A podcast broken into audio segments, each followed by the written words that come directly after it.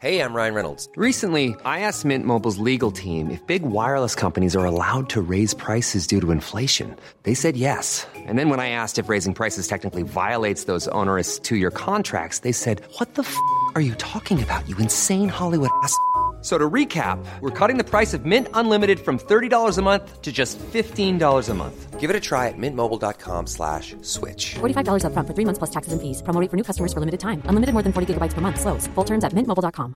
If you thought the only way to get a more defined jawline with natural looking results was through surgery, think again. Juvederm Volux XC is a non surgical injectable gel filler that improves moderate to severe loss of jawline definition and can help you achieve natural looking results with little downtime. Even better, this improved definition lasts up to one year with optimal treatment. No maintenance required. Improve jawline definition for a smooth, sculpted look with Juvederm Volux XC. For important safety information and to find a licensed specialist, visit juvederm.com. That's J U V E D E R M.com. Not for people with severe allergic reactions, allergies to lidocaine, or the proteins used in Juvederm. Common side effects include injection site redness, swelling, pain, tenderness, firmness, lumps, bumps, bruising, discoloration, or itching. There's a risk of unintentional injection into a blood vessel, which can cause vision abnormalities, blindness, stroke, temporary scabs, or scarring. Talk to a licensed specialist to find out if it's right for you.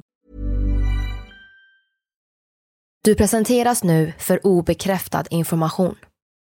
I avsnittet får du höra om konspirationsteorier och varför vissa människor tror på dessa. Var därför kritisk till materialet som bygger på fiktion, åsikter och vinklad fakta. Podcasten kan inte ses som en trovärdig källa.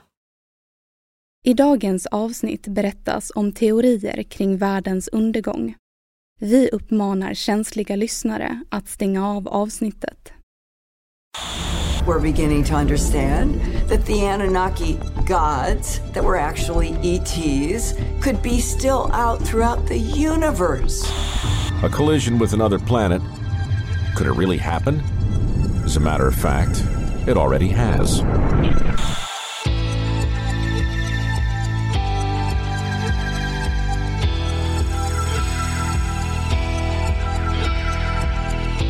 Du lyssnar på konspirationsteorier.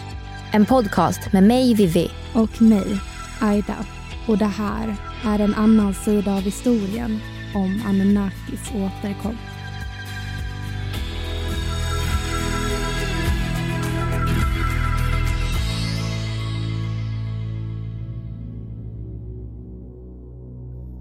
De mesopotamiska gudarna Anunnaki benämns ofta med dubbel betydelse. Stora himmelska gudar och underjordens stora gudar.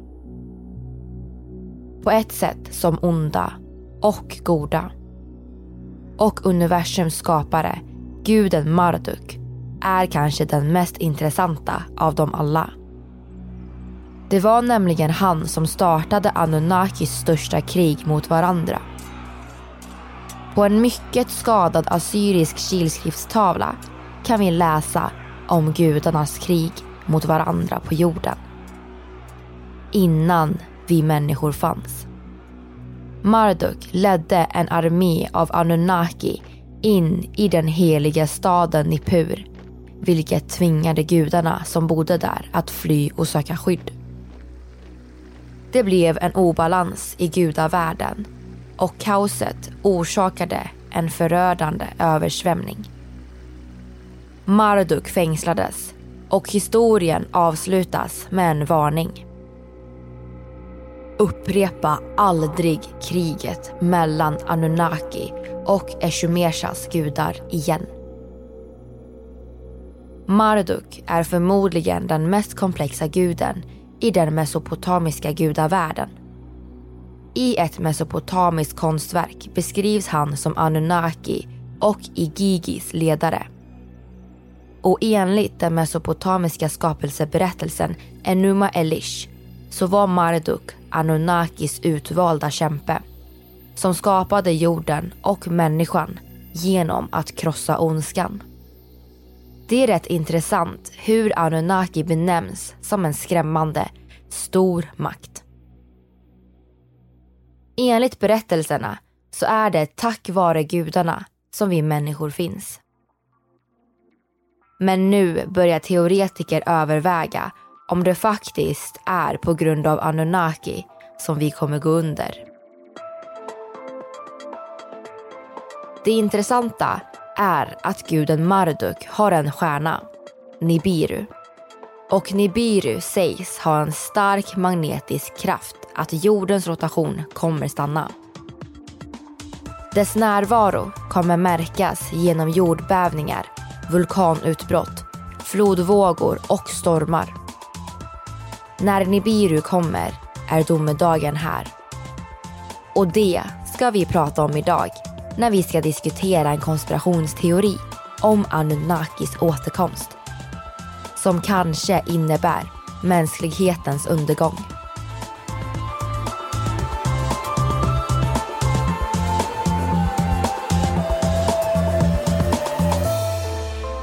Det här är en podcast för dig som är intresserad av en annan version av verkligheten.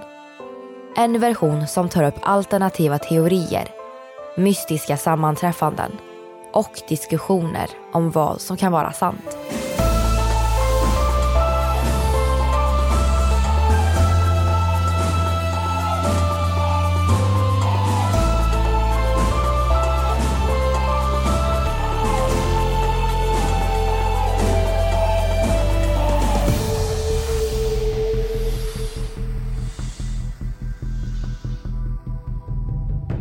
Det antika Mesopotamiens invånare var oerhört smarta. Nyckeln till överlevnad var konsten att bruka jord. Och det ställde krav på samarbete och intelligens. Genom att dela in jordbruksområdet i mindre delar hade högkulturens Sumers invånare hittat ett praktiskt sätt att hjälpas åt och fördela arbetsuppgifter. För att arbeta effektivt hittade de ett sätt att förutsäga vädret och på så sätt föddes meteorologi, matematikens geometri och algebra. Vi använder fortfarande det räknesystemet som de använde för att mäta tid och dagar. Vilket är anledningen till att en timme är 60 minuter och ett år är 12 månader. Deras främsta uppfinning var att rista in mönster på våta lertavlor. Något som kallas kilskrift.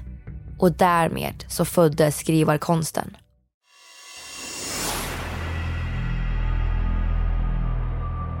I Mesopotamiens mellersta delar bodde akaderna som fredligt levde sida vid sida med sumererna. Men till slut uppstod konflikter. Eftersom Sumer inte var ett enat rike utan bestod av flera självstyrande stadsstater så kunde akaderna smidigt erövra stad efter stad. Befolkningen i Sumer talade det sumeriska språket men det tappade sin betydelse i takt med att det akadiska riket växte sig större i Mesopotamien. Ju fler städer som akaderna erövrade, desto mer föll det sumeriska språket i glömska. De flesta sumeriska texter översattes till akadiska och när sumer slutligen föll gick kunskapen att tala språket förlorad. Det var runt 2000 före vår tid som det akadiska imperiet tog över och blev Mesopotamiens andra högkultur. Men med tiden började imperiet förfalla och en ny maktkamp om Mesopotamiens bördiga slätter skulle snart inledas.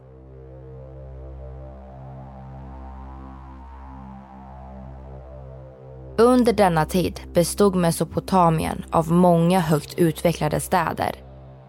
En viktig stad var handelsstaden Assur som låg vid den mellersta delen av floden Tigris. Och söder om Assur låg Babylon, vilket snart skulle bli Assyrien och det babyloniska riket. I Babylon utvecklades de matematiska kunskaperna och invånarna skrev ner avancerade ekvationer på lertavlor.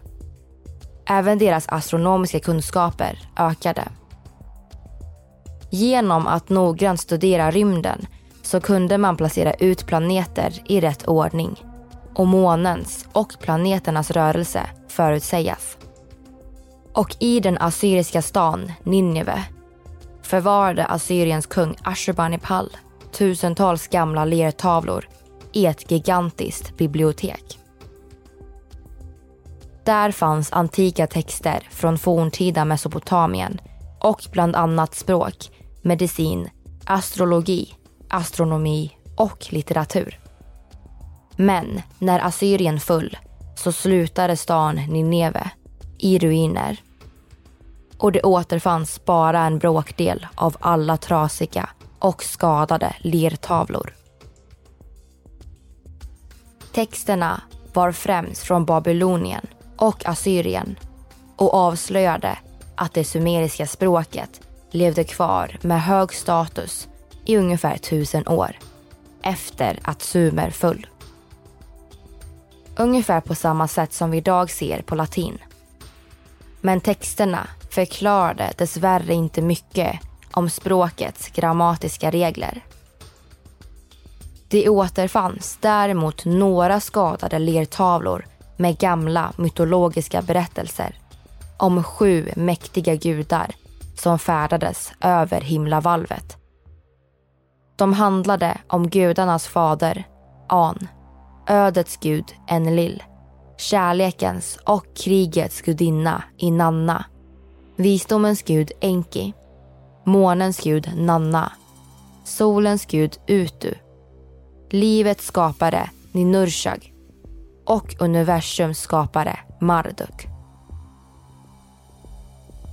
Dessa mäktiga gudar kallades Anunna, som på akadiska översatts till Anunnaki. Berättelserna lämnar dessvärre läsaren som ett frågetecken.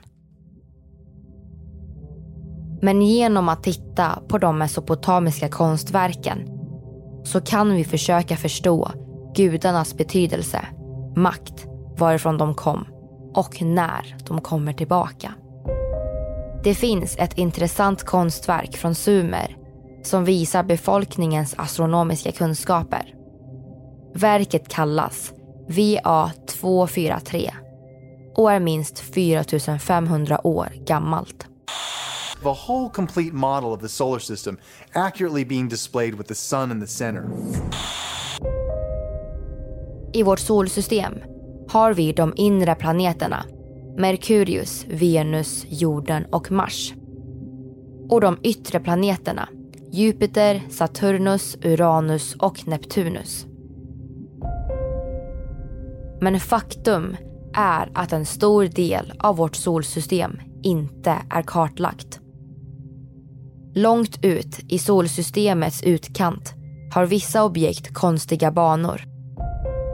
Och man vet inte riktigt vad det är som orsakar dessa obalanser. En teori är att det är en avlägsen planet som orsakar detta. I det sumeriska konstverket VA243 syns 11 planeter runt en sol. Men hade de fel? Eller visar verket att de visste mycket mer om vårt solsystem än vad vi kunnat ana?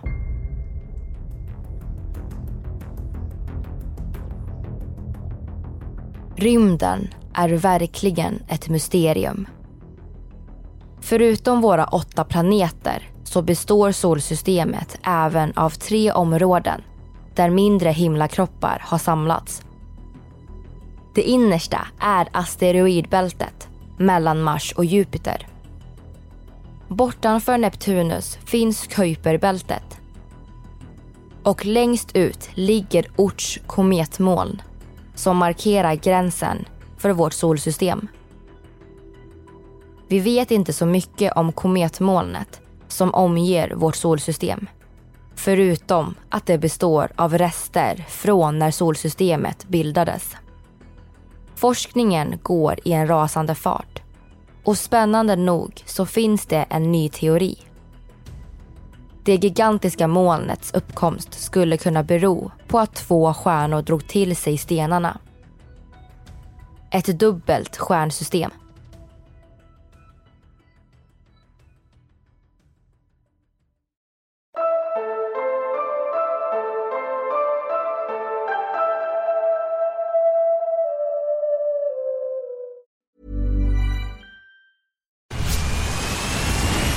Where's that dust coming from?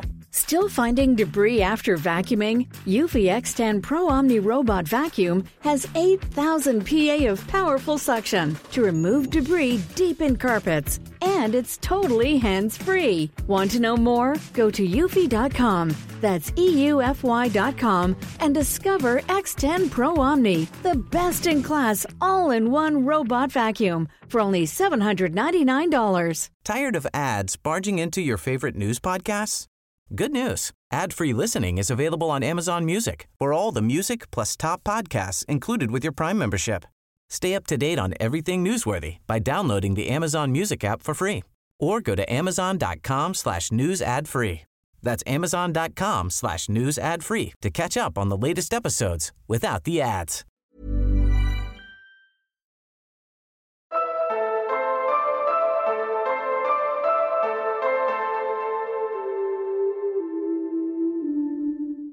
Dubbelstjärnor i rymden är rätt vanligt. Många stjärnor färdas tillsammans i rymden och kretsar kring samma tyngdpunkt.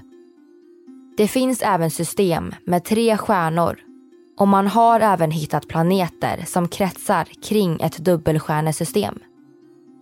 Solens potentiella tvilling har fått namnet Nemesis och tros vara en liten kall stjärna som för länge sedan kom in i en bana som förde stjärnan ut ur vårt solsystem. Det kan faktiskt vara så att en annan stjärna drog till sig solens tvilling när den passerade vårt solsystem.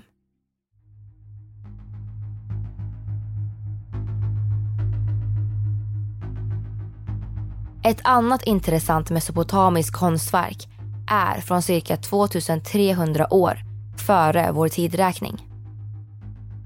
Verket är känt som Naramsins segerstele och visar när akaderna lyckades erövra Sumer och gestaltar människor som tittar upp mot himlen. Vi har även Eshardons segerstele, ett spännande konstverk som gestaltar den assyriske kungen Eshardon när han besegrat egyptierna. Kungens hand är sträckt mot gudarna som syns i det övre hörnet. Det lustiga är att båda dessa verk visar två närliggande solar i himlen. Ett dubbelstjärnesystem. Visste de mesopotamiska konstnärerna att solen föddes med en tvillingstjärna? Om solen föddes med en tvilling så ökar sannolikheten väldigt mycket att det finns en till planet. Bortanför Neptunus. Planet 9.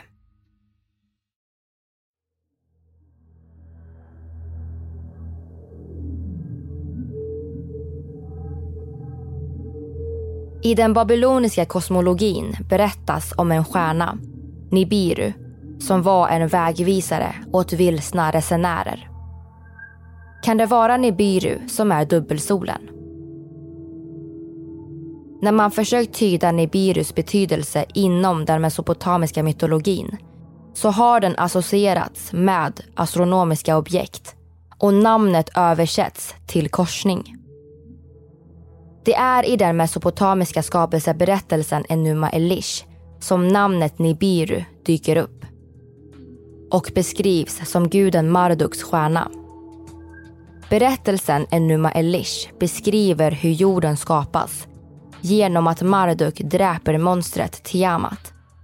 En modern tolkning, eller kanske mer en konspirationsteori, är att skapelseberättelsen Enuma Elish handlar om en kollision.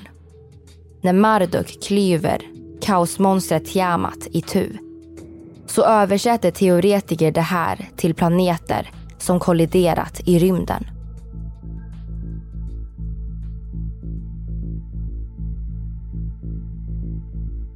Enligt teorin så hände det här för ungefär 4,5 miljarder år sedan innan jorden fanns. Det första som hände var att Nibiru kolliderade med planeten Tiamat som låg mellan Mars och Jupiter. Halva delen av Tiamat förstördes helt och fragmenten från kollisionen spreds ut i rymden och blev asteroidbältet mellan Mars och Jupiter. Och man tror faktiskt att asteroidbältet benämns i de mytologiska berättelserna, men det är inte säkert. Den andra halvan av Tiamat slungades iväg i en ny bana. Och enligt teorin så är den halva jorden. Om det stämmer så betyder det kanske att Marduks stjärna, Nibiru, finns i vårt solsystem.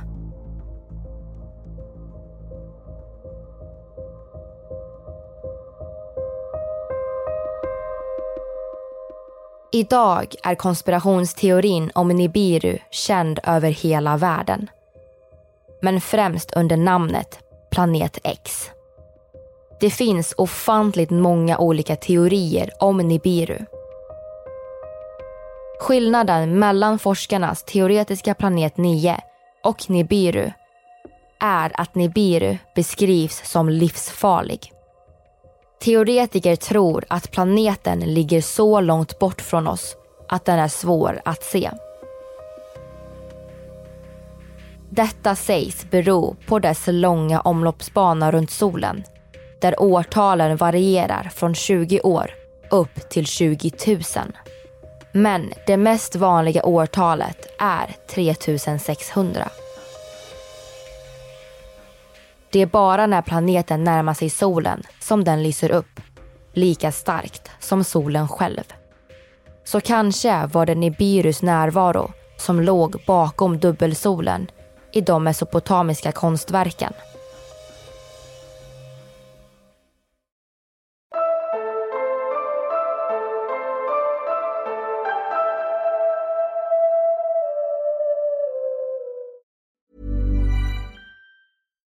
Do you love anime, gaming, movies, and discovering how your favorite pop culture affects everything you do?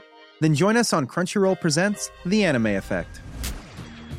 I'm Nick Friedman. I'm Lee Alec Murray. And I'm Leah President. Every week, you can listen in while we break down the latest pop culture news and dish on what new releases we can't get enough of. Whether you love movies, I'm going to tell you all about the uh, hopeful 4K re release of Tron Legacy that happens. I'm right there with you. Or music. The music in this show Yeah. is absolutely Yeah. incredible. Or anime. And under this mask is another mask.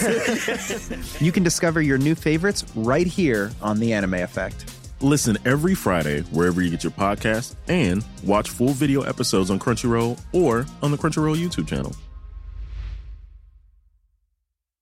Tired of ads barging into your favorite news podcasts? Good news. Ad-free listening is available on Amazon Music for all the music plus top podcasts included with your Prime membership. Stay up to date on everything newsworthy by downloading the Amazon Music app for free or go to amazon.com slash news ad free. That's amazon.com slash news ad free to catch up on the latest episodes without the ads.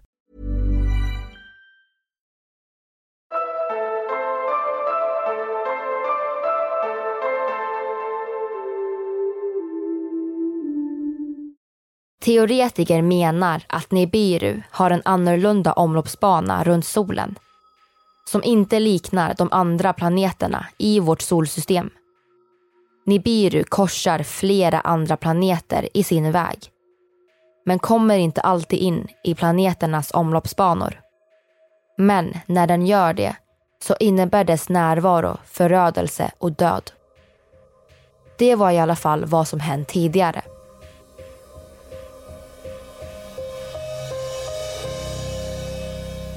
Det finns nämligen teorier om att Nibiru närmade sig jorden ungefär 9500 år före vår tidsräkning. Jordens gravitation drog till sig ett stort klippblock från Nibiru som slog ner i havet. Detta bildade en megatsunami, en gigantisk flodvåg. Det är den flodvågen som benämns som syndafloden. En kontinent på jorden drabbades så allvarligt av vattnet att den idag inte finns längre. Atlantis. Och det finns en risk att planeten kommer innebära förödelse igen. Nibiru sägs ha en så stark magnetisk kraft så att dess närvaro kommer märkas genom jordbävningar, vulkanutbrott, flodvågor och stormar. Sen kommer planeten göra att jordens rotation stannar upp. Och magnetfälten kan riskera att skifta poler. Många tror att Nibiru kommer tillbaka år 2040. Och när Nibiru, Marduks stjärna, kommer, då är domedagen här. Det är då Marduk kommer tillbaka och Anunnaki gör sin återkomst. Man tror att gudarna kommer år 2045 och året därpå, 2046, går jorden under.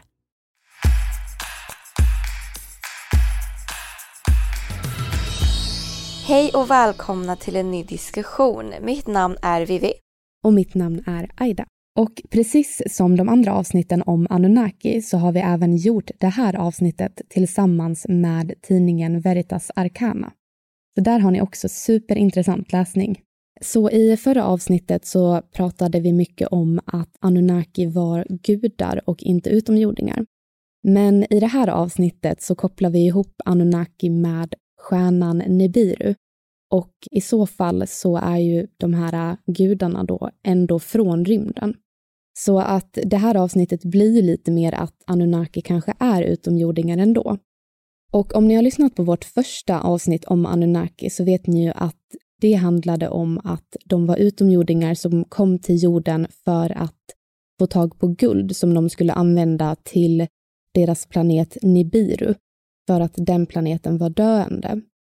Och det fanns ju då gott om mineraler på jorden som skulle användas för att rädda Nibiru, men för att slippa arbeta själva så skapade de ju då människan som en slav. Vår uppgift här på jorden var att arbeta åt de här utomjordingarna. Och när atmosfären på deras planet återställdes, då drog de härifrån. Men om Nibiru var döende en gång i tiden, kommer den då kanske inte vara döende igen, tänker jag. Liksom behöver guld igen, då kanske de kommer tillbaka hit och när de kommer tillbaka hit så kanske de använder oss igen och sen dödar oss. Eller så kanske de inte dödar oss alls eftersom att de återigen kommer att behöva oss för det låter ju lite ohållbart att man gödar sin egna planet med resurser från en annan planet som deras egna planet inte har. För att till slut kommer det ju ta slut. Det låter ju som våra fossila bränslen exempelvis.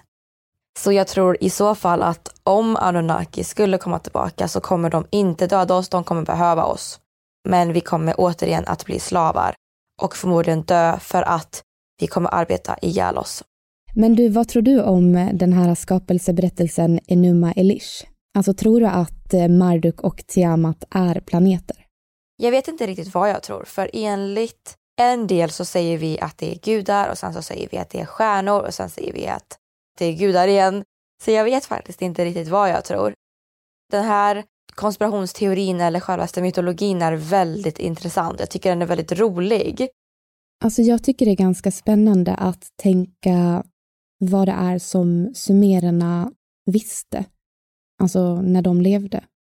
Antingen så kan man ju tänka att Anunnaki kom till jorden och berättade för dem och därigenom så hittade de då på historien om Tiamat och Marduk.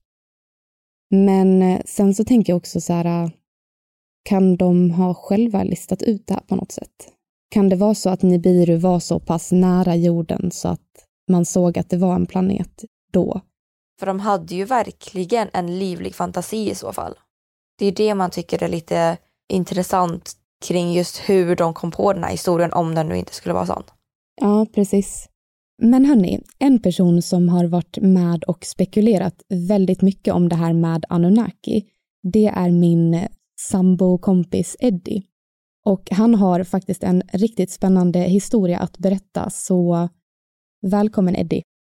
Jag var då ute på en fotbollsplan som ligger här, kanske 30 meter bakom min och Aidas lägenhet.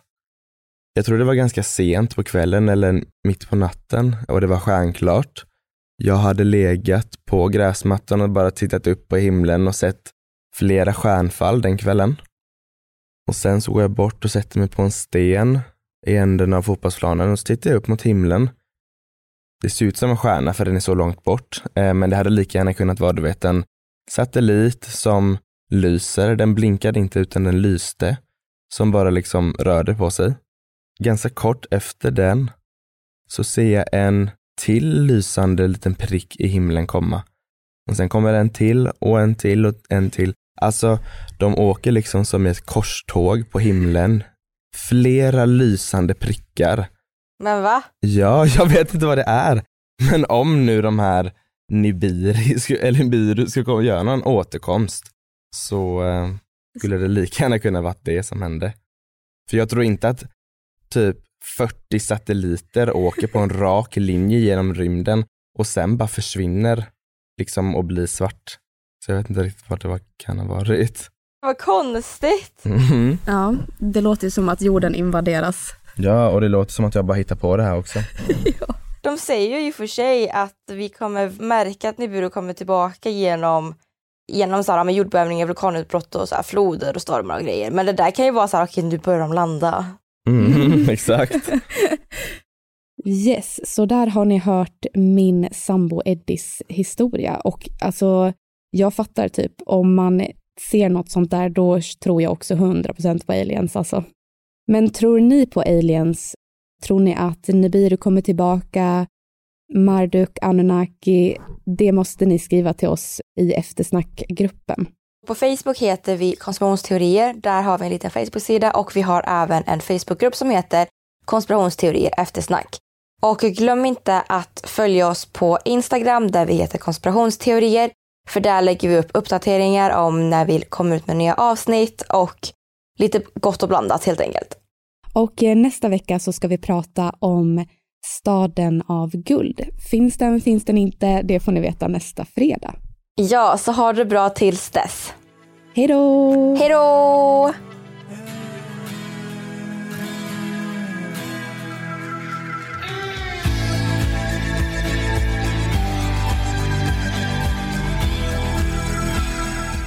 Du har lyssnat på podden Konspirationsteorier som gjordes hösten 2020. Vi som har gjort programmet heter Vivian Lee och Aida Engvall tillsammans med redigerare Jenny Olli. Källorna hittar du på Facebook.